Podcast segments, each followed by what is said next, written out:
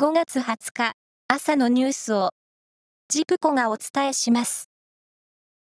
アメリカの月面探査計画アルテミス計画に使う新しい宇宙基地に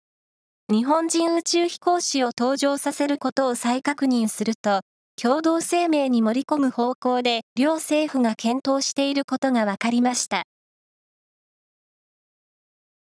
政府の新型コロナウイルス感染症対策分科会の尾身茂会長ら専門家有志は、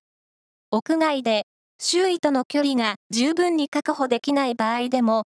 会話が少ない徒歩での移動時などは、マスクを着用する必要はないとする見解を昨日まとめました。大規模な漏水が起きている豊田市にある取水施設では、ポンプの設置が進められ、工業用水については、昨日午後7時から段階的に利用できるようになりました。一方で、農業用水を確保するめどは立っていないということです。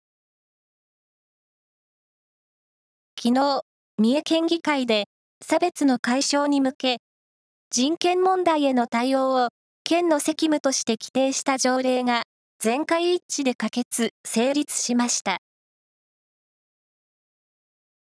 共同通信によりますと、FIFA 国際サッカー連盟は19日、今年11月に開幕するワールドカップカタール大会の担当審判員を発表し、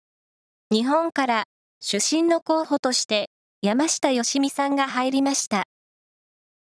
男子のワールドカップで女性が選ばれたのは史上初です。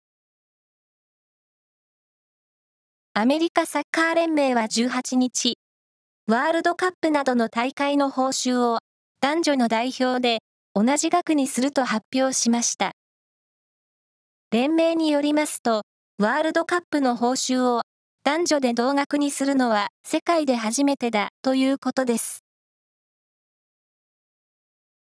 大相撲夏場所は昨日、12日目の取り組みが行われ、平幕の隆の勝が一山本を押し出して、10勝2敗で単独トップを守りました。横綱照ノ富士は、関脇若隆景に決め出しで勝ち、9勝3敗となりました。以上です。